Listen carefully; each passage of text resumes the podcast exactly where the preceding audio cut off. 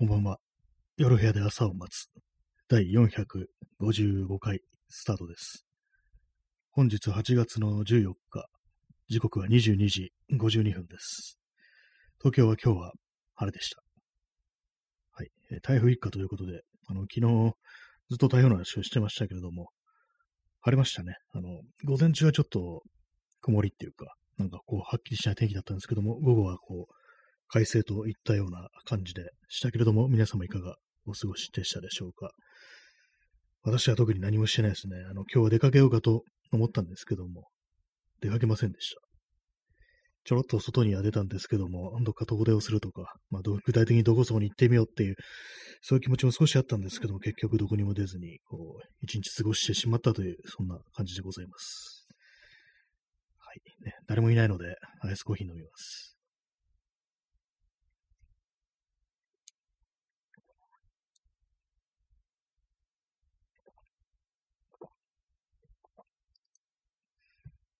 なんで今までね、こう、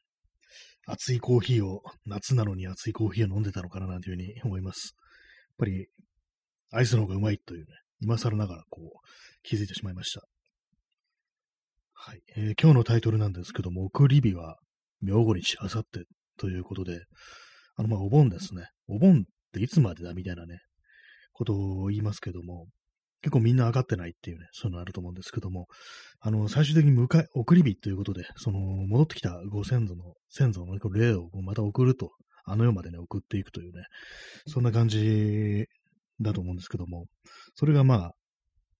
あさってらしいです。16日っていうね、ことらしいですね。どうもそういう感じなんで、それ一応今一度こう、言わせていただいたという、そんな感じでございます。はい。ちょっと座り直します。P さん30分延長チケット連打ありがとうございます。そして中津川さんも30分延長チケットいただきましてありがとうございます。すごいですね。なんかものすごい勢いでこう、いただけているようで嬉しいです。ね、中津川さん、えー延長チケット送れるようになりました。あ、やっぱりなんかこういろいろ人によってこう、環境が違ってたかなんかあの、なんですかね、アプリのアップデートの問題なんですかね。ありがとうございます。すごいですね、こう。えーお姉さん、えー、延チケで汗が拭けそうですね。そうですね。すごい勢いでこう、ぶわーっとね、延長チケットいただいてます。ありがとうございます。汗が拭けるぐらいのね、もう、ある意味これ、札、札をね、金を燃やすみたいな感じですよね。どうだ、明るくなったろうって言って、あの、金を燃やすあの、昔のね、なんか成金のポンチ円みたいなのを思います、思い出しますけども、その感じで延長チケットを燃え、で、汗を拭いていくっていうね、ちょっと罰当たりな感じの、ね、もう56枚ですね。すごいですね。ありがとうございます。えーそしてお姉さん、66首のギフトいただきました。ありがとうございます。これあれですね、百鬼夜行のね、ランダム、ランダムのね、こうギフトということで、今日は66首ですね。昨日はあれでしたね、あのー、金笠小僧でしたね。ありがとうございます。66首ね、首が伸びる、ね、なんか女の人ですね。結構66首的なね、あのーその、怪物、妖怪っていうのは、結構各国結構似たようなね、感じのがいるらしく、どっかでマレーシアの方でもね、なんか首が飛ぶっていうね、そんなのがあった気がします。あと中国でもね、ありますね。非当番といってね、飛ぶ頭に、あの、野蛮の番って書いて非当番っていうね、そういう妖怪があるんですけども、いるんですけども、それも同じようにね、こう、首が飛んでいくっていうね、まあ、6首は伸ばしてんのか、飛んでるわけじゃないですね。でもなんかマレーシアの方にその首が伸びるっていうようなね、そういう妖怪みたいなのがこう、いたような記憶があります。まあ、これはあれですね、あの、水木しげるの妖怪大図鑑みたいな、そういうので、こう、子供の頃に読んだ記憶があるということで、そういうのが今スッと出てくるっていうね、なんかちょっと変な知識みたいなのが、こう、まだ頭に、頭の中に残ってるっていうね、感じなんですけども、まあ、みんなどんどんね、首だけになって飛んでいこうぜっていうね、そういう感じはありますね。首が伸びる。まあでもちょっと不便ですよね。伸びるだけだとちょっと不便だっていうね、ありますね。どうせなら外して飛んでいくっていうね。ただ、なんかね、あのーさっき言ったね、その中国の非当番、ね、その首だけになってね、飛んでる時はいいんですけども、その時にね、なんかこう、体の方どうかされると死んじゃうみたいな、なんかそんなようなね、こう、弱点があったような、そんなね、こう、記憶がありますね。だまあ、下手に分離できてもね、ちょっとまずいのかもしれないですね。こうね、体の方がお留守になるっていうね、感じですからね。コーヒーを飲みます。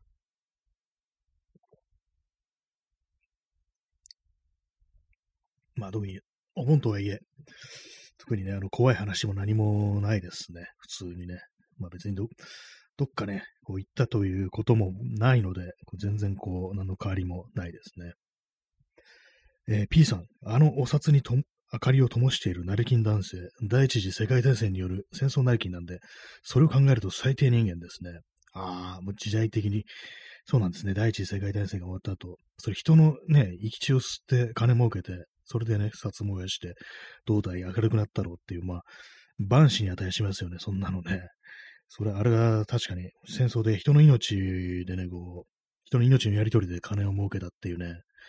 まあでもそういうの本当ね、あの戦争が起こるとね、必ずそういうのがこういるんでしょうね。まあ、戦争だからねっていうの、まあすごくわかりやすくね、悪だっていうのありますけども、逆にね、なんか普段のね、まあ例えば今、自分のね、国は関係してない、こう、海外、外国で起きてる戦争とかでもね、そう投資とかね、なんかこ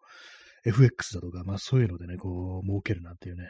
ことをしてる、儲かったなんていう人も結構いると思うんですけども、あれもまあ一つのね、目吉をすすってるというね、ことだと思うんですけども、なんか昨今ね、そういう感じで、その、金が金を生むっていうね、金に金を生ませてる人間っていうのが何かこう、もう少しね、あの、わきまえたらどうなんだみたいなこと思いますね。お前ど、だ、誰の血で、ね、その、誰の血だと思ってんだ、その金は、みたいな感じなんで、前のはなんかどんどんどんどんね、こう、ぶったたいていった方がね、ちょうどいいなんていうふうに私は思ってますね。はい。ね、本当なんかこう、いますからね、本当にね、なん、本当モラルとかこういうの一切ないのかなみたいな人間っていうのが、ね、あの手の人間にはまあ結構多いんでね、本当なんか普段がもうボロクソ言ってね、もうね、心にダメージを与えていった方がね、私はいいというふうにこう思っておりますね。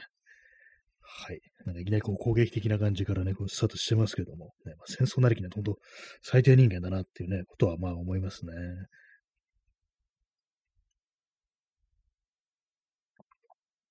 まあ、今日はまあ、晴れてたからね、ちょっと出かけようかななんていうふうに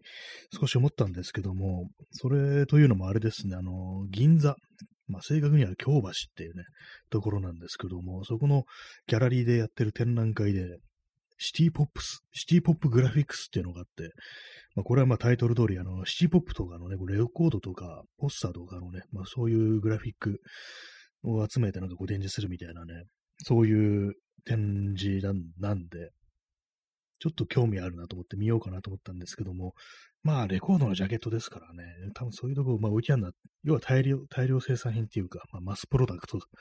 がそのまま、製品がね、そのまま置いてあるって感じだから、まあ、だからまあ実際まあね、こう、この目で見て、どうのこうのっていうような性質の、まあ、絵画とか彫刻とかとはちょっと違うね、こう、そういうものだなっていうのもあって、まあ、ちょっとあと、まあ、めんどくさい、暑くてめんどくさいし、この間、この間銀座の方行ったばっかりだしな、なんていうふうに思って、結局行きませんでしたね。まあ、ちょっと内容ね、ちょっと興味あるんですけども。で、まあ、今日までだったんですよね。で、今日はね、なんかあの、その、渡瀬、渡瀬製造の、なんかそういういろいろ描いた絵絵っていうかね、まあ、それがなんかジャケットになってるレコードとかを展示してるっていう、そんな感じらしいですけども、まあ、別にそんなに思い入れはないのでね、まあ、まあ別にどっちでもよかったなという感じですね。でこの間のアドミュージアムっていう、まあ、その広告、いろんな昔の広告とかが集めてある、こう、ミュージアム、ね。美術館とかで行かないですけど、ちょっと小規模ですけども、まあそういうね、こう展示をやってるところに行ったんですけども、やっぱりなんかそんなに面白くはないなっていうのがあったりして、ね、こう、絵とかね、写真とか、まあ写真もね、こう、何枚もプリントできますけども、彫刻とかね、とかって、そのものとしての強度みたいな、やっぱりその一点物っていうね、そういうものの方が強いんで、やっぱりそっちの方がなんかこう見てて楽しいなっていう、特別な気持ちになるなっていうのがあるんで、まあそういうなんかまあ、広告だとかもね、まあ商品ですよね。商品の展示、まあ、興味深くはね、あるんですけども、なんかそういうデザインだとかそういうものは、まあでも実際に実物を目にして、まあわかることも多分あるとは思うんですけども、まあやっぱりその絵とかに比べたら、ちょっとね、こう、見劣りがするかななんていうふうにちょっと思っちゃいますね。はい。ね、まあ、絶対そこに行かなきゃ見れないってものがあるんであれば、まあね、喜んでいくんですけど、まあそうでもない感じでありますからね。まあそういう感じでどこにも行かず、でも、あれなんですよね、あの、自転車が結構最近汚れてて、こう何週間か前にあの荒川まで行った時に、荒川のサイクリングロード、あそこにちょっと水たまりが結構あったりして、それであの水を跳ねてね、それで、今あの、なんか、手元に変な虫がいたので潰しました。ちっちゃい虫が。まずいな。でも、雲だったかもしれないです。雲だったらね、殺さなかったんですけども、ちっちゃすぎて、わかんなかったです。まあ、雲じゃないかもしれないですけども。はい。まあ、それ、もちょ今、すいません。リアルタイムでセッションをしてしまいました。ちょっとこれはね、あの地獄に落ちるなっていう感じなんですけども。まあ、その自転車がね、結構こう、汚れてたんで、まあ、それを、まあ、綺麗にして、メンテして、で、なんならちょっと自転車屋とか行って、まあ、特に必要なものとか欲しいものとかないけど、なんかちょっと、なんかいろんなパーツとか見に行こうかななんていうことを思ったんですけども、それもなんかね、ちょっとめんどくさくって、結局どこにも行かずにね、こう一日過ごしてしまったという、まあそんな感じでございました。まああの、あれなんですよね、自転車はね、こうやっぱメンテナンスは定期的にこうやった方がいいっていう感じなんですけども、私も一時期まではね、結構ちゃんとやってたんですけども、ここ数年結構ね、あのいい加減になって、結構ほん、最終的に全ばらしぐらいの、ね、感じで、前はね、あのばらしてね、こう、綺麗に拭いて、で、まあ、グリスとかこう塗ったりしてたんですけども、最近そういうの全然こう、ここ数年レベルでやってなくて、本当まあ、あの、パンクしたら、まあ、交換するだとか、まあ、そのブレーキのね、ブレーキシューだとかをきれいにする程度のね、ことしかやってなかったんで、本当はもっと細かいね、こう、パーツとかまでばらしてもきれいにした方が、まあ、絶対なんかね、こう乗り心地とか良くなるなとは思うんですけども、やっぱこう、なんか、こう、結構大変なんですよね、時間かかってね、割に。なんかこう、そんなにね、あの自分としてはそんな、こう、大変なことをやってる意識はないんですけども、なんか結構時間が経ってるんですね、あれ、終わってみると。なんか半日ぐらいこれやってるな、みたいなことが結構あるんで、まあまあね、なんかこう、時間かかるんですよね。まあそういうのもあって今日はなんかこう、適当にあのトイレットペーパーをね、使ってその汚れたとことか拭いたりするだけでね、終わりましたね。まあ自転車っていうね、私自転車の中でもかなりシンプルな構造のものに乗ってますけども、自転車でも結構時間かかるんだから、ほんとバイクとかね、の面って自分でやる人はすごいなと思いますね、あれね。たまになんかこう YouTube とかで、バイクの整備動画とかなんとなく見たりするんですけども、もうとてもじゃないけどできる気がしないなっていうね。普通にあのね、あのエンジンだとか、まあそういうところにばらさなくっても、他のね、部分をきれいきれいにするのでも、結構あの伝送品とかをね、なんか結構外すっていうね、ウィンカーとかね、なんかバッテリーだとか、まあああいうところね、ああいうとこいじってんの見ると、なんか絶対自分だったらこれ元に戻せないなみたいなね、そんなこと思ったりして、あれなんかほんとわかる人すごいよなって思います、本当に。複雑なね、あの構造のものを覚えてるわけですからね。私、自転車のね、ほんとなんかあの、クランクとかね、ペダルを外すときも、あれ、ここどっちにね、回せばいいんだっけみたいなね、感じでわかんなくなって検索するしてますからね、毎回。そんくらいなんか結構ね、雑な感じなんですけども、バイクなんかね、その YouTube とかいじってる人見ると、ね、さっさっさと外してってね、もうちゃんとなんかその手順を覚えてるんだなっていうのがあったりしてね、ほんとなんか整備士さんとかね、まあそういうプロ、プロのね、人だったらわかるんですけども、結構その、普通にね、あの、それを仕事にしてるわけでもないっていう人でも、なんか、ちょちょいとね、こうやってるなんて人が結構いたりして、やっぱりなんかあの辺ね、バイク乗る人って、まあ、特にメンテなんかする人って、本当なんか凝り性がな、人がなんか多いのかななんていうふうにね、思いますね。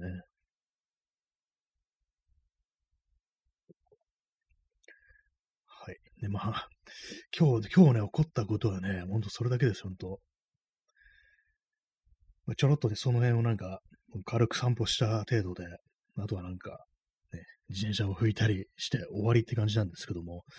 ダメですね。なんかこう、逆にこういうね、なんか何もしてない時の方がなんかこう時間が長く感じるっていうのは結構ありますね。で、なんか終わってみてね、あれ今日何してたんだっけ？みたいなね、思い出せないっていうね。本当になんかまあ充実はしてない一日でしたね。まあ、これであの、自転車のメンテすら、ね、自転車を拭くということすらやってなかったらもっとひどい一日になってたのかななんていうふうに思うんですけども、まあなんかやっぱりこう、台風ってなんかね、あのー、ね、台風の当日はね、まあ出れないっていう、ね、ふうに思いってね、こう、じっとしたりするんですけども、翌日もなんかね、出んのめんどくさくなって、まあ台風が行ったばっかりだし、なんかめんどくさいからそう出なくていいかみたいなね、感じになっちゃうんですよね。なんか蒸し暑いしみたいな感じで。まあ、そういうのもあったりしてね、なんかこう、どうしてもなんかこう自然現象が起きると、すぐデブ症になっちゃいますね。昨日だってね、別に昼間とかだったらね、その本降りね、台風が本当にこう接近してくるまで別にどっか出かけてもね、よかったわけなんですけども、ね、今電車とかで出ればね、傘差していけばいいじゃないかっていう感じなんですけども、どうもね、ああいう何か、こう、そういう雨が、大雨が来るぞってなると、私はもう動かなくなってしまうっていうね、感じですね。なんか動物っぽいですね。なんかこう、ね、雨の日は散歩に行かないみたいなね、なんか犬か、犬かって感じですけどもね。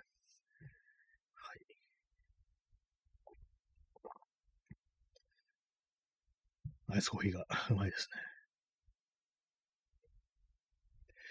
まあ、その自転車ね、なんかこう結構いじりたいというか、まあなんかちょっと、ね、変えたいなぐらいの気持ちが少しあるんですけども、結構あれなんですね、今の形でもベストっていうか、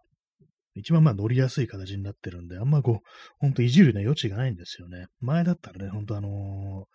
ハンドル変えたりだとか、ブレーキレバーを変えたりだとか、なんかそういうことをね、こういろいろペダル変えたりとかね、そういうのやったんですけども、最近の、最近からもうある時期からもう、これでもう大丈夫だっていうのが出来上がっちゃって、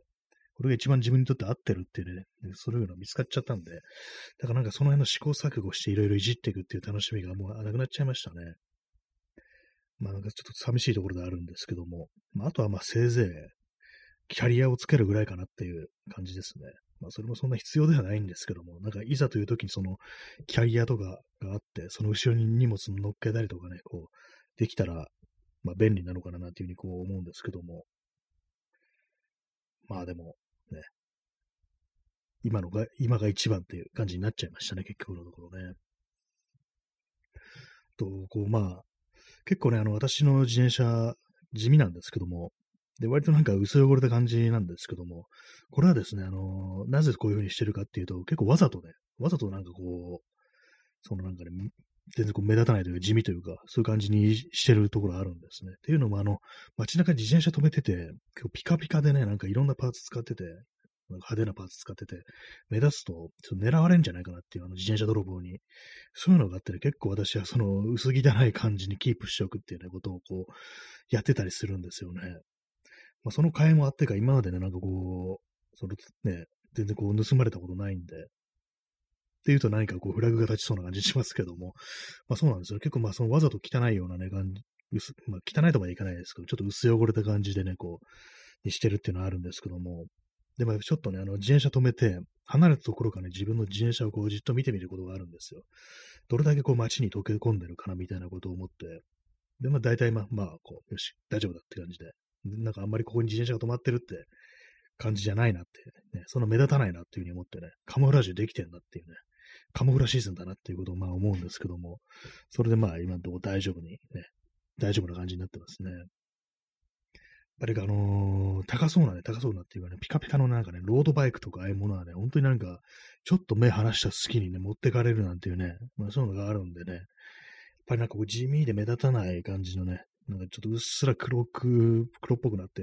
ね、こう、なんかすすみたいなのがついてるみたいなね、そのぐらいのがね、いいのかななんていうふうにね、ちょっと思いますね。まあ、結構ね、あのー、あれですね、あの、よく、自転車盗まれましたみたいな感じの、そう、探してくださいっていう、そういうのがツイッターとか流れてきますけども、結構最近なんか狙われてる人っていうのは、割となんかピカピカじゃないけれども、あのー、割となんかヴィンテージっぽいパーツとかで、で、ちょっとその、まあ、価値ありそうみたいな、なんかね、なんかあの、オールドの MTB ってね、マウンテンバイクですね。なんかそういうの、その系のね、人が結構、なんかね、被害に遭ってるっていう、ここ数年の感じなんですけども、印象あるんですけども、やっぱりまあ汚れてるだけじゃダメだっていうね、価値がなさそうな、価値がなさそうな感じにしていかないとね、こう、いけないっていう感じなんで、まあそれ実際私のね、使の使ってるね、持ってるフレームだとか、使ってるパーツだとか、まあ、大して、もう価値もなさそうな実際、まあ安いやつばっかりこう集めてね、こう組んだんで、まあその辺も大丈夫かなと思うんですけども、結構ね、なんかあのいいものに乗るっていうのは、それだけこう狙われることが多いっていうのがありますから、結構大変ですよね。私もなんかその自転車系のね、なんか、自転車のね、こう、ウェブサイトだとか、まあ、ブログだとかそういうのを見てね、まあこれはいいな、すごいいいルックスしてるな、みたいなね、ことをね、こう思いながら、その、見てたりするんですけども、写真とかを。やっぱりね、あの、まあ、その反面、いいなと思いつつ、反面ね、これそこら辺止めといたらもうすぐ持ってかれんだろうな、みたいなね、ことをね、どうしてもね、思っちゃうんですよね。やっぱりそういうのをこう、ね、そういうの考えると、やっぱり、ね、こう、ボロいのに乗っとくのが間違いないなっていうふうに思いますね。ボロくて目立たない。そしてロゴとかね、なんか一切入ってない感じですよね。やっぱりね。そういうのがね、こう、ね、いいですよね。えー、お姉さん、えー、珍しい形の自転車を集めて使えるようにして乗ってる指令はよく取られてますね。ああ、そうなんです。よく取られてるんですね。すごいですね。珍しい形の自転車をってことも結構価値のあるこうパーツとかフレームとかを集めて、こういろんなね、組み上げて、それで乗ってると。そうするとよく取られるんですね。やっぱりそうなんですね。ヴィンテージ系とか、こうまあオールドとかね、まあ、それの価値ありそうなやつってね、やっぱり取られやすいってことなんですかね。よく取られてますねって結構すごいですね。何回も行かれてるっていう感じなんですね。それも本当なんか、本当悔しいですよね。あのね、自転車取られるの本当にこう、ね自分だったらなんか本当にね、殺そうかなっていうね、ぐらいのことを思いますけども、なんかそういうことされたらね、たまにいますからね、なんかね、そう、捕まったっていうね、話とかがね、私のなんか、記憶ではもう結構前なんですけども、7、8年ぐらい前に、自転車のね、駐輪スペースからね、こう、そのまま持ってってね、こう盗んで、で、ばらしてパーツにして売ってるっていうね、のがなんか捕まったって話聞きましたね。それあの、ネットでニュースにもなってたんで、結構有名かなと思うんですけども、それもその犯人があの、高校生っていうね、そういうね、なんかこう、まあ別に大人ならいいのかっていうわけでもないですけども、ね、高校生がなんかそんなことやってね、金を儲けてるっていう、盗品を売りさばいて金を儲ける。これはあれ戦後の闇市かっていう、感じですけども、ね、そう考えたらなんか結構すごいね、時代になってるのかもしれないですね、ある意味ね。そういうなんか盗品を売りさばくだとか、あとなんかね、転売だとかね、まあそういうのも今非常に流行ってますけども、ああいうのもね、なんかこう、大してこう、品質良くないものをね、こう、売りさばいてね、こう、適当なね、言葉でね、こう、飾って、こう、売りさばくなんていうね、こういうのよくあの、中古のね、カメラによくあるんですけども、まあそういうのが、ね、結構最近というか、こう何、もう何年も前からですけども、そういうのがよくあるらしく、そういうのに中古市場が荒らされるっていうね、そういうことが結構あるなんてありますけども、なんかね、なんかいろんなところでそういう話ありますね、本当にね。ネット、ネットであの、そういうね、あの、いろんなものを売りさばけるっていうのが、まあ、簡単になったっていうのはまずあると思うんですけども、にしても何何かこう、本当嫌な時代だよなっていうようなことは思いますね。えー、お姉さんね、どんな生育環境だったのか。そうですね。それでも自転車のね、しかもあれですからね、自転車屋のね、駐輪スペースからなわけですから、まあ、そのね、犯人のね、高校生も、まあ、自転車が好きであることにはこう間違いなかったと思うんですけども、好きである。ね、そういう、まあ、いわゆる同行のね、死からね、こう盗んでそれを売りさばいて金にするっていうね、なかなかこうえげつないですよね。同じ趣味を持ってるね、人間からこう盗んでっていうね、ことですからね。まあ、その捕まったとどうなったんですかね。ああいうの本当なんか続報とかね、気になりますけどもね。実際まあ、ねえそう、結構なね、こう、結構もう常習犯っていうか、もう何度も何度もね、普通にやってたらしいんでね。結構続報がなんかこう気になったりするんですけども、その手のニュースっていうのは全然そんなのはね、その後どうなったっていうね、そういうのはないですからね、本当にね。なんか、お笑い芸人もなんか自転車盗んで捕まってるっていうのをいましたね。同じような感じで。なんか軒先から自転車持ってって、しかもあの、下見までして、で、ここにちょっといい自転車あるっていうね、そういうね、こう、オタクを見つけると、ね、こう、次の日やってきて盗んで持っていくっていうね、なんかそんなことやってて、で、あれも売ってたみたいな感じはありましたけども、ね、お笑い芸人がそういうことやってたっていうね。まあ、そうなると自転車盗まれないっていうのはね、なかなかこう、運がいいなと思います。私、今までこう、なかったっていうのが、本当なんかロゴの類はねほ、ほとんどね、こう、葬ってますからね。なんかこう、汚いなんか布みたいなのを巻いてありしてあるんで、実際、実際も安いんですけどもね、そのフレームとかね、私あの5000円くらいで買ったやつですからね、倒産品でなんかね、たまたまそのヤフーオークションでこう出てて、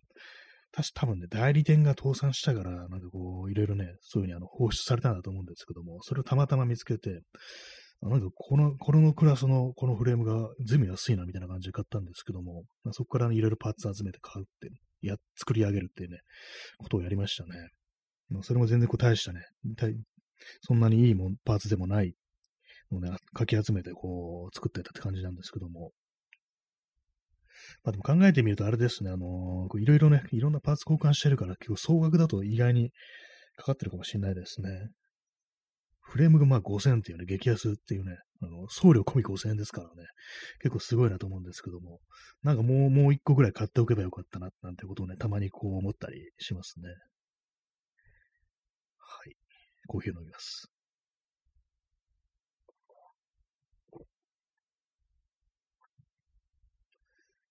まあでもなん、ね、よく取られてるっていうのはかなりね、衝撃ですね、本当にね。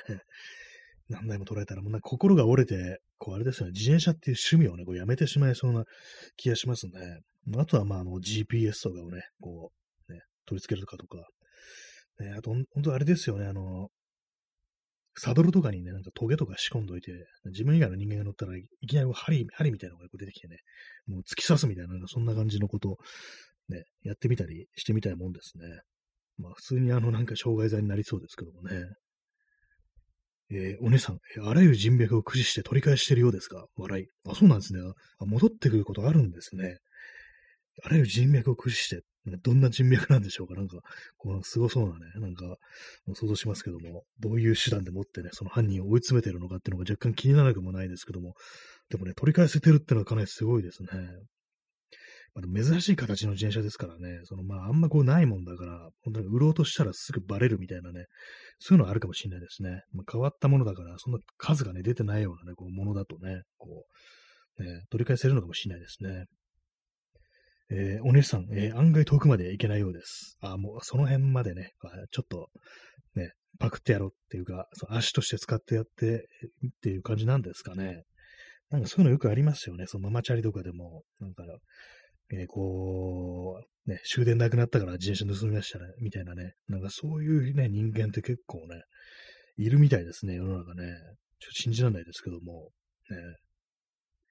泥棒ですからね。ななんであの自転車だけはなんかそうやっていいみたいなね、空気になってんのが、まあ、今はそんなないでしょうけどもね。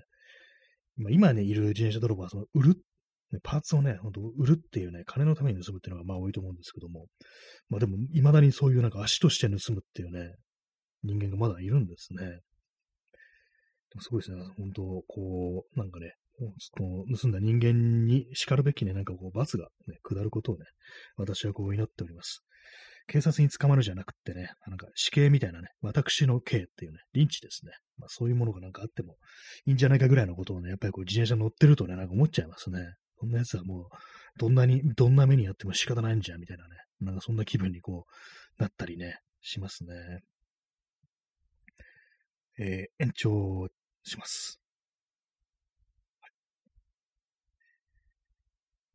27分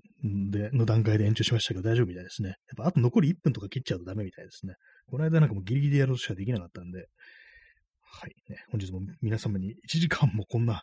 わけのわかんない話をね、こう聞かせるというね、感じの本当の虐待めいたことをやってますけども、ね。あお兄さん、よいしょ。ありがとうございます。ね、こう、夏っぽいというか、なんかお祭りというか、そんな感じなんですかね。と思ったけど、あれですね、おたげみたいななんかこう、感じですね。手にサイリウムみたいなの持ってるね、こうメガネに鉢巻きの男性が、こうちょっとおたげっぽい動きをしているというね、そんなイラストが添えられてますけども、どうもそういう、そっちの方のね、うん、あれみたいですね。はい。まあ、8月の18日で、まあ2、2年目に突入するという感じのね、この放送なんですけども、ね、まあ別に何も考えてないですね、それで、どうこうっていうのはね。この間、あの、ラムネを買って、あの、ブドウ糖はね、脳に効くっていうね、脳にガツンとくるっていうことで買ったんですけども、で、今なんとなくね、こう口に含んでね、出るんですけども、うん、強度がね、こう全然ね、頭を使ってないんで、一切その恩恵に預かってないというか、意味がないっていう感じになっちゃってるんですけども、でもなんかね、傍らに置いてあるとね、なんかこう定期的にね、口の中放り込んじゃうんですよ。錠剤をね。なんかね、な無駄にしてんなみたいなことちょっと思っちゃったりしますね。頭を使った時以外にラム,、ね、ラムネを食べるんじゃないっていうね、なんかそんなことちょっと思っちゃったりするんですけども、ね、ラムネを食べるために頭を使うっていう、なんかそういう逆逆転させていくのもいいかもしれないですね。ラムラムネがね、こうなんかこう、肩ね、傍らにあるからって、口に放り込みたくなったら、まずその前に頭を使ってからだみたいな感じでね、こう、ね、もう算数でもやろうかなみたいなこと思います。私算数って数字ほど苦手でね、算数レベルでこう苦手なんでね、まあ、そういうのでもね、結構その、ね、ブドウ糖っていうか、こう脳のね、あれを使うかと思うんでね、やろうかなっていう、二桁の、二桁の足し算っていうね、もう大変ですよ、脳が悲鳴上げて、それだけで。まあ、そういう感じでちょっと頭を使っていきたいところですけども、今日は一切ね、一切頭使ってないですね。無ですね、本当にね。自転車のね、自転車服なんてね、特にほとんどどの部分も使わないぞって感じですけどもね。はい。ちょっと座り直します。えー、時刻は23時22分ですね。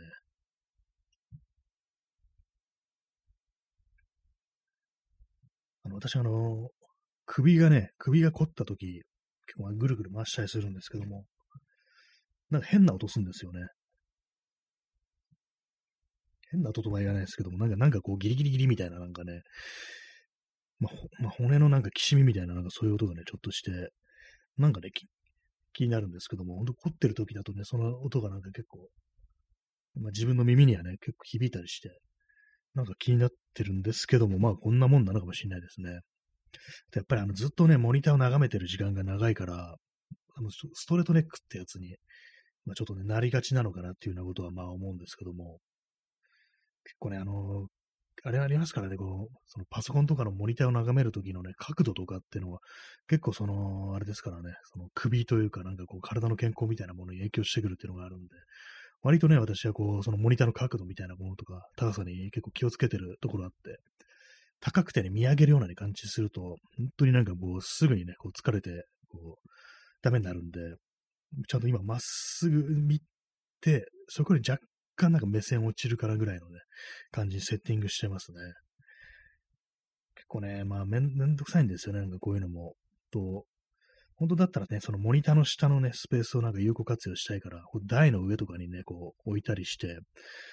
したいっていうね、気持ちもあって、実際そうした時あるんですけども、そうするとやっぱりあの、高くなってね、位置が疲れるってことで、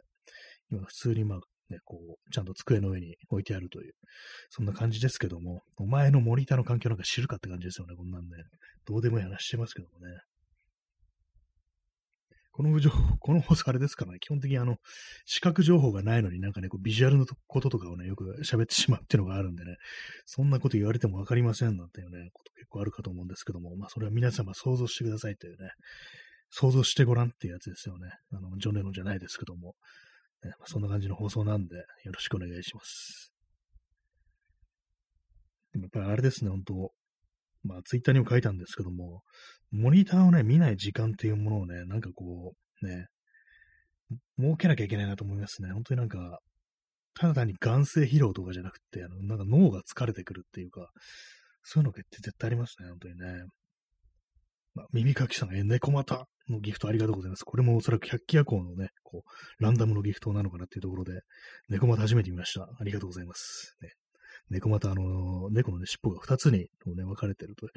ね、一定のね、こう年月を経ると、ね、生きると、ね、猫は化けて猫股になるなんていうね、人の言葉を喋るなんてね、そんなね、こう、言い伝えがありますけどもね、それのね、こうイラストをいただきました。ありがとうございます。そして、あの、延長、30分ね、延長チケットいただきました。ありがとうございます。でもすごいですね、56枚あるっていうね、なかなかもう壮観だな、これって感じなんですけども、この放送でそんなにあの、ね、延長チケットが溜まることなんて想像したことがなかったんで、非常になんか心ね、強いですね。ありがとうございます。えー、P さん、えー、書を捨て、街へ出よ。過去、iPhone 捨ててかかってこいよ。まあそうですね。モニターを見ない。今はモニターを見ない。スマートフォンを見ないっていう感じですけども、昔だったらね、書を捨て捨てよ、街へ出よっていう、なんか寺山、寺山修司ですね。これはね、元ネタはね、そういうのありましたけど、昔あの本をね、本を捨ててたという感じですけど、今はあれですからね、スマホを捨てて本を読めって感じですからね、街に出てないっていうね、結局のところそんな感じになっちゃいますけども、ねちなみに iPhone を捨ててかかってこいよっていうね、これの元ネタはですね、これ前も話したんですけども、私がもう相当昔です。あの、7、8年前だと思うんですけども、ツイッターで、ね、えー、なんだったかな、あの、来いよ、スティーブ。iPad なんか捨ててかかってこいよっていうね、そういうことをつぶやいたことがあって、なんかそれがその当時タイムラインでちょっと受けたみたいなね、そういうことがあったんですけども、これの元ネタはですね、あの、シュワルツネッカーのね、あの、コマンドっていうね、アクション映画で、そのクライマックスでね、悪役とね、こうナイフファイトをするってシーンがあるんですけども、その時あの、最初はね、あの、悪役の方がナイフを、ナイフじゃない、銃を持ってるんですね。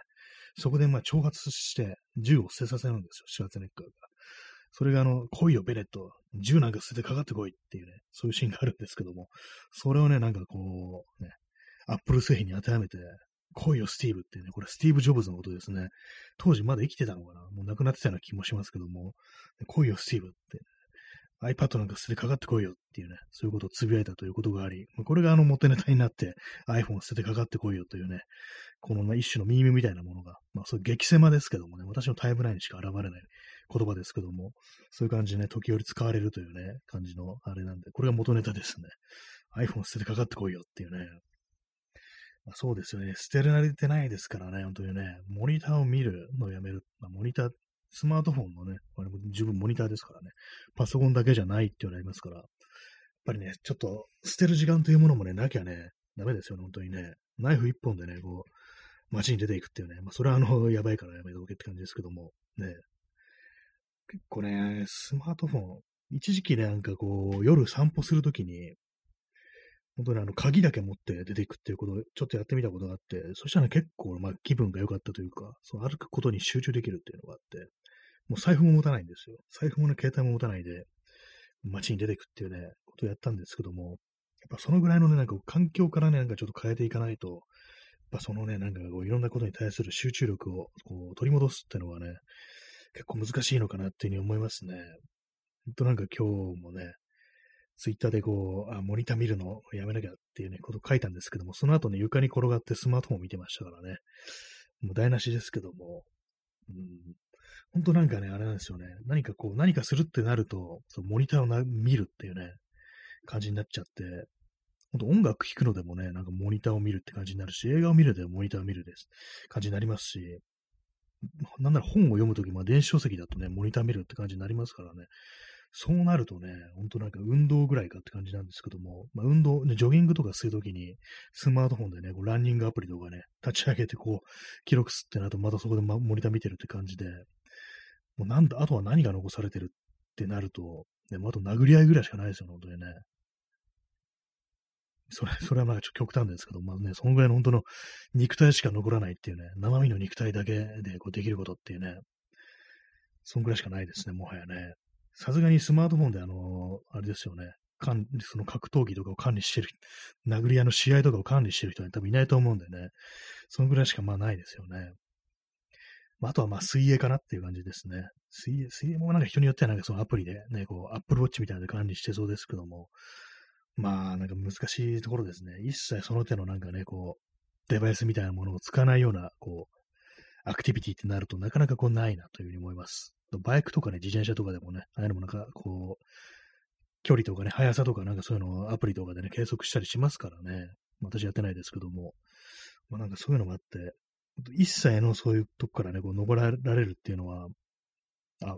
思い思いつきました、一つ。サウナですね。サウナでスマホ見てる人多分いないですよね。つか壊れそうですからね、あれね。今度なんかあの、防水にしてても、あれはなんかさすがにこう熱でどうかなっちゃいそうなんで、さすがにサウナでスマホいじってる人っていないんじゃないかなと思うんですけども、っていうか、まあ、持ち込めないと思うんですけどもね、公衆のね、そういう場において。昨今スマホ、じゃないや、昨今ね、サウナがちょっと流行ってるっていうのは、もしかしたらその、あれですよね、そのスマートフォンからの呪縛から解き放たれるっていうことももしかしたらこうあるのかなというふうに今、ふと思いましたね。はい。まあ、なんかいろんな人がなんかあれね、こう最近はこう、サウナ、サウナって言い始めてて、ほんとなんか古参っていうか、こう、元からなんか好きだった人がなんかさすがにこう、鬱陶しいみたいなね、感じのね、ことを言ってますからね。はい。ね、なんかこう、あれですよ、本当こう、ね、再度刈り上げ2ブロック、ね、日焼けそうな、サロン行ってそうなね、ちょっとね、こう、ヤバめの人がなんかこう、サウナ、サウナって言ってるっていうね、そういう空気が気に入らないなんていう人ね、結構いたりしますけども、確かに気持ちわかるって感じですね。なんか本当、生きった連中が後からこう入り込んできてっていうね、ことなんでしょうけども。まあ、とはいえね、そのサウナ好きってのは大昔はまあいたっていうか、まあ普通にまあ、このね、銭湯とか行ったら当たり前のようにサウナ入るよっていうね、この年配の人とかも結構まあ、いると思うんですけども、そうですね。まあ、そういう感じで、こう、なんかこう、でもどうしても来てほしくない人種、ね、こう、タイプのね、人ってのはね、やっぱいますよね、なんかね。こう踏み荒らしていくようなね、感じのね、こう人が。はい。私がサウナ入ったことあるのって、ほんとなんか、数回しかこう、ないですね。温泉地行った時にね、なんかたまにサウナみたいなのがこう併設されてると、まあ、入ったりするんですけども、前とかあんまりいない、行かないんで、ほんとなんか、3、4回しかね、サウナ入ったことないと思います。私、あの、最初にサウナに初めて入ったのが、子供の頃ね、小学生の頃だと思うんですけども、その温泉地みたいなところにね、こう、家族旅行に行った時に、その、ね、こう、大浴場のところに、こう、サウナがあって、なんか父親がね、そっちに入っていったんで、なんか私もなんか真似してというか、どんなところなんだろうと思って入って、その暑さになんかこう、びっくりしたなんていうね、そういう気持ちが、記憶がね、若干ありますね。そんな長くね、入れませんでしたね。私結構ね、あの、な、割となんかのぼせがちな、のぼせがちなタイプだと思います。結構ね、何年か前に、2000ね、あ、でも2020年かな。割となんか最近かもしれないですね。まあ、数年前にね、こう、温泉に行ったってことあったんですけども、その時もね、普通にまあ、その、ね、サウナとか入ってないんですけども、そのね、大浴場のね、温泉に、で、まあ、湯船に使ったりだとか、ね、頭洗ったり、体洗ったりなんてことをして、まあ、往復してね、こう、やってたんですけども、結構ね、早い段階でね、のぼせるっていうか、もう暑くてダメだ、みたいな感じになってね、スッて出てきちゃったことがありますね。で、まあそういうのもあって割と私、早風呂な傾向にあるんですけども、多分これ前、まあ、だいぶ前にも話したんですけども、結構その女の人って長風呂だったりするなっていうか印象があるんですけども、実際も長いっていうね、ことが結構、まあ私の人生ではね、結構何度か目撃したっていうのが、まああるんですけども、あれはどうなんですかね、のぼせないんですかね。いきなり当たり前なこと、で、変なこと聞きますけども、なんかね、結構そう、まあ、遅いのが悪いとか別に頭、腹を立てるとか一切ないんですけども、なんかでもよく、なんかのぼせないな、みたいなことはね、結構毎回毎回思ったりして、自分だったらね、もう本当なんかね、こう、ぶったるちゃんじゃない、じゃないかなぐらいのね、こう、時間にこう、時間入ってると、なんかすごいよく、なんか耐えられるな、みたいなことをね、私は思うんですけども、なんですかね、その辺のは男女の、っていうか、まあ、それも体格とかね、まあ、そういうのもあると思うんですけども、そういうところの差なんですかね。私はね、ほんとすぐにね、なんか、のぼせちゃうんですよね。もう子供の頃から結構そういう感じだと思います。あんまこう長く湯船使ってたくないみたいなね、感じのね、人間ではありましたね。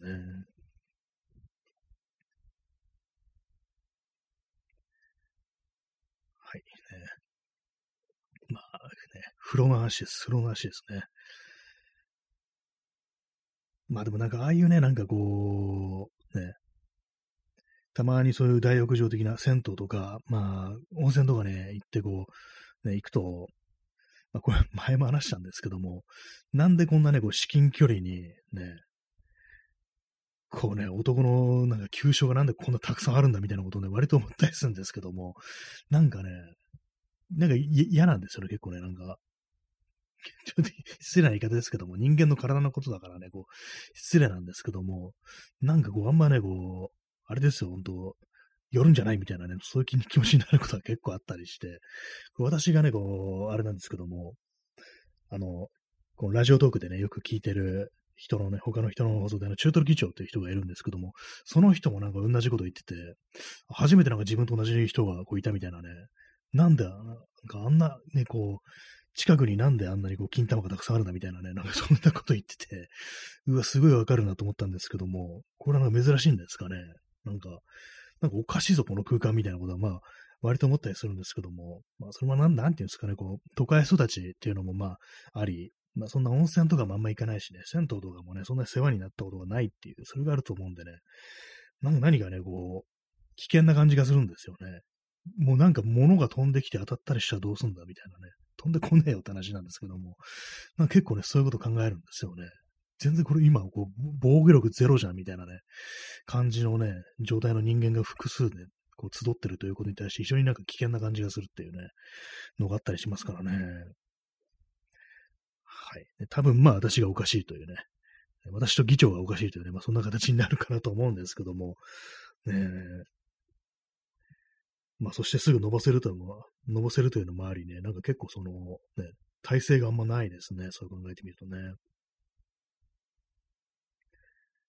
えー、戦闘話でした。ね、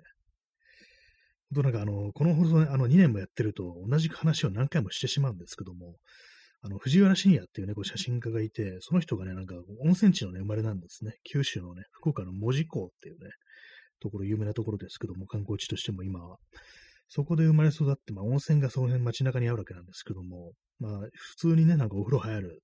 家でお風呂入るみたいな感じで温泉入りに行くんですけども、ある日その温泉というか、まあそのね、浴場でね、大浴場でね、おじいさんが倒れてね、意識を失ったっていう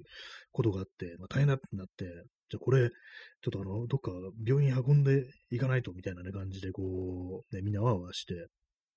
で、まあ、結局医者が来てくれたらしいんですけども、医者呼んだら、な、何、何医者なんですかって聞いたら、いや、私は獣医だっていうふうに答えて、なんかこいつはアホアホかと思ったみたいな、なんかそんなことを言ってて、で、まあそこからさらにね、あの単価に乗せて、こう、運ぶぞってことになって、で、まあその、ね、その時当時若かったから、まあ若い者の手を借りて、ちょっとそう、君行ってくれるかみたいな感じで、まあその単価でね、こう、運んでって感じだったんですけども、そのもう一人のね、もう一人の人がなんかおじさんだったかおじいさんだったらしいんですけども、その単価を持っていくのが、なんかその人は普通になんかね、全裸で、全裸でなんか外に、そのままね、こう出てって、えっと思って、で、まあ、慌てて、自分はね、慌てて本当にズボン履いて、追っかけたっていうね、なんかそんなことがあったらしいですね。で、しかもその倒れた人結局亡くなったみたいなね、なんかそんなことがあったなんていう話をね、もうしてて、っぱりなんか温泉地だと、普通になんか、こう、その状態でなんか、ね、全裸で外に出る人がいるっていう、まあそれは緊急事態だからあれですけども、ね、まあ、とはいえっていう感じありますよね。で私ね、昔、あのー、ちょっとね、あの、温泉地に旅行で行った時に、温泉入るわけなんですけども、でもやっぱりその、ま、普通にね、あの、住宅地とかも近いわけなんですけども、やっぱり近所のね、おじいさんとかが、まあ、その、旅館のね、温泉入りに来るって、まあ、入れるようになってるんですけども、外の人も。入りに来て、で、なんか見てたらね、普通になんかパン一でね、なんかね、家に帰ってきましたね。帰ってきましたね、なんかおじいさんが。ね、私もその後ろ姿で見て、この辺の人は、まあ、あのレベルでね、なんかこう、ね、行くんだ、みたいな感じで。しかもね、そその冬だったんですよね。なんか、それなんかお年を召した人だとなんか、それこそヒートショックじゃないですけども、ね、温泉のね、こう、すごい暖かいとこからね、急になんかこう、ね、しかも雪が降る降るようなね、ところですよ。雪降ってたかもしれないです、その時。そういうところにね、なんかね、パンイチで出ていくおじいさんがいるって非常に危険な光景みたいなのがあったりして、あれでぽっくり行ってる人も相当いるんじゃないかなみたいなこと思ったんですけども、まあね、やっぱりなんかその温泉地独特のなんか風情みたいなものはまああるなっていうね、そういうのはありますね。またちょっと全裸はどうかと思うっていうね、のはありますけども、まあさっきの話は緊急事態だったというね、のがありますけどもね。えー、P さん、えー、軒先で上半身裸で夕涼みをする中年男性。昔は結構いたでしょうね。なんかね、日本でもね。最近はなんかこう、見ないですね。隅田川のね、隅田川沿いの隅田川テラスっていうね、ところにはね、あの、肌、上半身裸でね、あの、焼いてるおじさん、おじいさんいますよ、結構。あ、そう、まあ、まあ、あの、あれはちょっとね、特殊っていうか、その普通のね、あれ、一般的な道路からね、こう目に入らないところだから、まあ、ありかなと思うんですけども、まあね、普通に軒先でね、こう、脱いでる人ってなったら、まあまあ目立ちますよね。と前にね、私の友人がこう目撃したので、あの、吉祥寺の、東京の吉祥寺っていうところに、あの、サンモールっていうね、あの、商店街みたいなのがあるんですよ。アーケードみたいなね。そこにあの昔、古着屋があって、ニューヨークっていうね、名前の古着屋があったんですけども、私はなんかそこでなんか、たまにこう行ったりして買ったりすることがあったんですけども、服とかを。まあ、服屋ですよ、要はね。おしゃれをしてる人がね、こう、来るところであると思うんです。ある程度その着る着るものにこう気を使う人が来るところだと思うんですけども、私の友人がね、あの、ある夏の日に、こう、まあ、どこも行くこととこないから、なんかとりあえず、フリーでも行くかみたいな感じで、そのニューヨークを訪れたら、後からね、なんかカップルが入ってきて、で、カップルの男の方が、男性の方が上半身裸だったっていうのがあって、はっと思ってなんかね、見て、確認した、何回見てもやっぱり上半身裸だったっていうことらしく、まあ、夏で暑い上半身脱ぐ、涼しいみたいな、すごいなんかあのプリミティブなね、なんかそういう行動基準を持ってる人が、そういう古着屋みたいなところに急に現れるっていうね、それどう捉えていいかわかんないですよね。都市部ですから、思いっきりなんかあのすごいたくさんこう人歩いてるとこなんですけど、その店あるところはね。なんかそう上半身裸のっていうとね、なんかそのね、それを思い出しますね。そんな人がいたっていうね。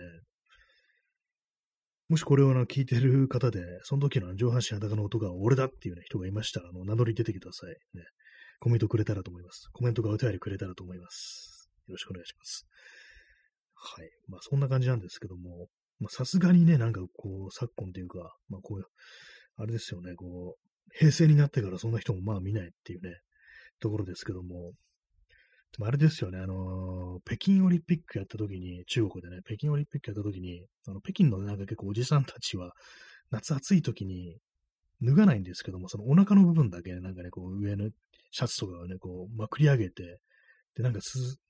涼むっていうね、なんかそういうことをよくやるっていうことがあるらしく、風習があるらしく、それがなんかね、こう、北京ビキニっていう風になんか呼ばれてるっていうのがあったりして、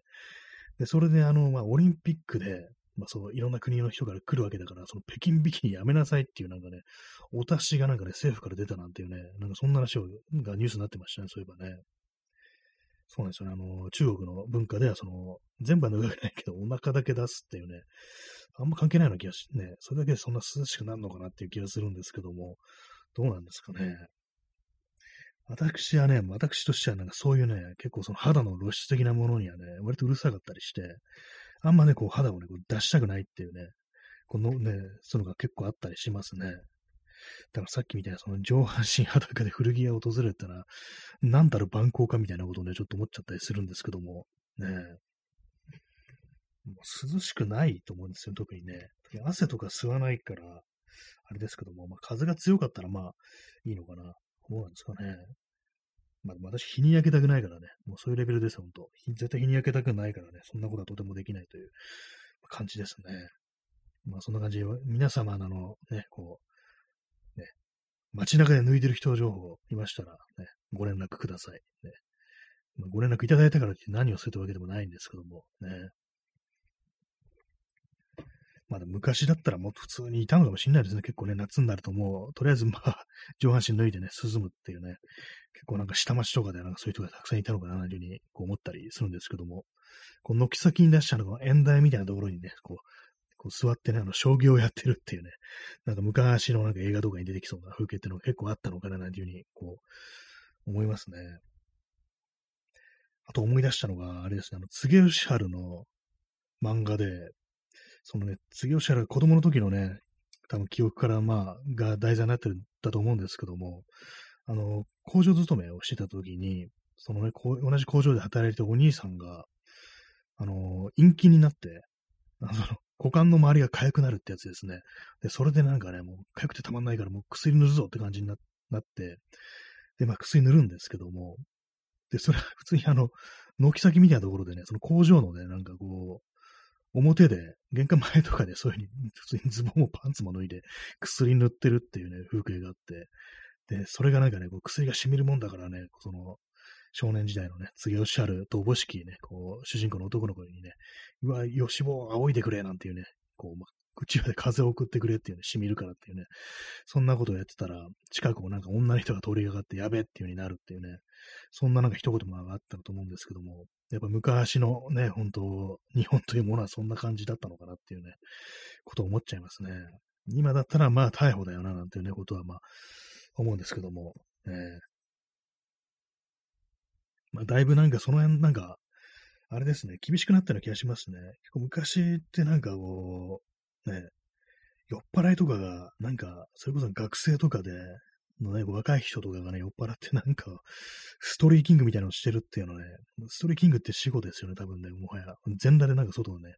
走り回るっていうね、なんか狂気のパフォーマンスっていうのがなんかあるらしいんですけども、なんかね、そういう人ってなんかたまに見かけたような気がするんですけども、昨今なんかやっぱないですね。なんか割となんかその、行動がね、貧困法制になってきてるっていうことかもしれないですね。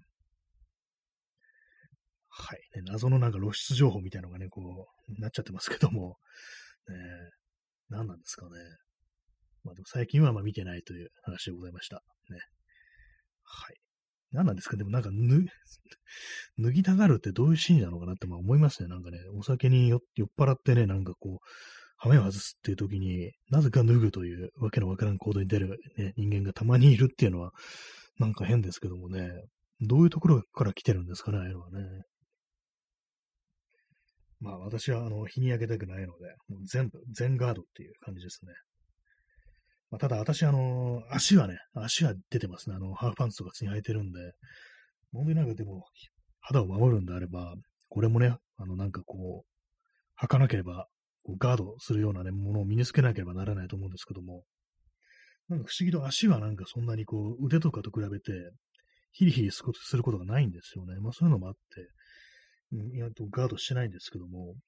でもあんまりやっぱりこう、紫外線っていうのはね、あの、暴露量みたいなものがね、こう、多分限界みたいな、なんか敷地みたいなのも多分あると思うんですよ。一定を超えると、ね、その非常にこう日光というものに反応がね、こう、すごく反応するようになるっていうか、それこそなんかね、ヒリヒリしたりとか、痒くなったりとかね、なんかそういうアレルギーっぽい反応が出てくる可能性もあるんで、だから本当なんかね、足もね、ガードした方がいいかなと思いつつ、なんかね、こうめんどくさくってね、こうやってないですね。まあ、日焼け止めぐらいは塗った方がちょっといいかもしれないですね。結構今年はなんか結構足、首あたりがね、結構日に焼けてしまってる感じなんで、まあちょっと体に良くないなと思ってて、まあちょっと日焼け止め、ちょ去年の買ったやつ使い切っちゃったんで、まあね、守りたいですね。はい。ね、今日はなんかわけのわからん話してますけども、まあ毎、毎回ね、わけの話、わけのわかんない話してるんですけども、なかなか難しいですね、本当にね。こう、1時間、1時間なんかこう集中して喋るっていうのは結構難しいなというふうに思います。そしてあの、毎回あの、あんまり話題がないというのもね、ありね、いろいろ出てこないんですけども、まあ、おとといあれね、話してあの、子供の頃とかにやったなんか非常に危険な行為について、ね、語るっていうね、そういうのをやろうかなと思いつつ、なかなかなんか思い出せなくって、こう、それを語れてないんですけども、なんかね、誰がね、聞いてもなんか、あ、それあるっていうね、話っていうのは割となんかその子供の頃の思い出みたいなね、そういうものがね、割とこう、ね、まあそんな共通体験としてはまあそのぐらいしかね、こういう人間でものはないのかもしれないんで、まあ、ネタとしてはいいかなと思うんですけども、まあ、私自身がそんなにあの危険なことをするタイプの子供ではなかったんで、あんまりこうネタがないというね、感じになっちゃいますね。はい。えー、時刻は23時49分ですね。残り2分半ほどとなってまいりましたけども、ね、本日第455回ですね、の放送いかがでしたでしょうか。まあもうすぐね、あの、2周年というね感じなんですけども、まあ、あれですね、この増え続けるカウンターをどうするかっていうね、ことをね、考えてますね。まあ別にどっちもいいんですけども、なんかあんまりこの ね、こう、どんどんどんどんこう数字が増えていって、もう、1000回、2000回とかになったらどうしようなんていうね、ことを若干思います、思っちゃいますけども、ね、そこまで続くんかいって話ですけどもね。はい。まあ、送り火はまだあさってということで、まあ皆様のそばにはまだ先祖の霊がこう、いらっしゃるということでね、その辺なんかこう、気を抜かずにね、こうね、街中で急にあの、極限露出とかをね、こうしないようにね、こう過ごさないといけないっていうね、そんな感じですね。全裸中年男性にならないようにっていうね、まあ、別に中年男性に限らないんですけども、ね、はい。8月の14日、まあ明日はそうですね、8月15日ですね。明日終戦記念日ですね。じゃあ明日は終戦、戦争の特集しましょうかっていうね。まあ、別にそのネタないぞって感じですけどもね。特にないですけども、ね、私の祖父母からも、あんま戦争の話聞いたことがないですね。そういえばね。今となっては聞いておけばよかったなというふうにね、ちょっと思わなくもないですけども、なかなかそういうのをね、こう、聞いていくのって難しいし、まあ人によって話したくないなんていうね、そういうことも、まあありますからね。まあとはいえなんかこういろんな記憶が薄れてしまっていってるっていうことに対してはなんかちょっと、大丈夫かなみたいなことはね、思ったりはしてしまいますね。戦争体験者ってものがどんどんどんどん減ってるということはもう、なんずっと前から言われてますけどもね。本当のまあゼロになる日というのもまあ来るというね、ことですからね。はい。そんなわけで、えー、本日8月14日第455回目の放送をお送りさせていただきましたけども、今日は何の話をしたのか忘れました。もう完全に忘れました。1時間やってるとね、なんか何を話したのか忘れてしまいます。なんか自転車泥棒とかね、なんかこう、全裸がどうどうのこうのとか、なんか温泉がどうのこうのとか、そんな話をしたような気がしますね。はい。そういうわけで、本日もありがとうございました。えー、それでは皆様、ご清聴ありがとうございました。さようなら。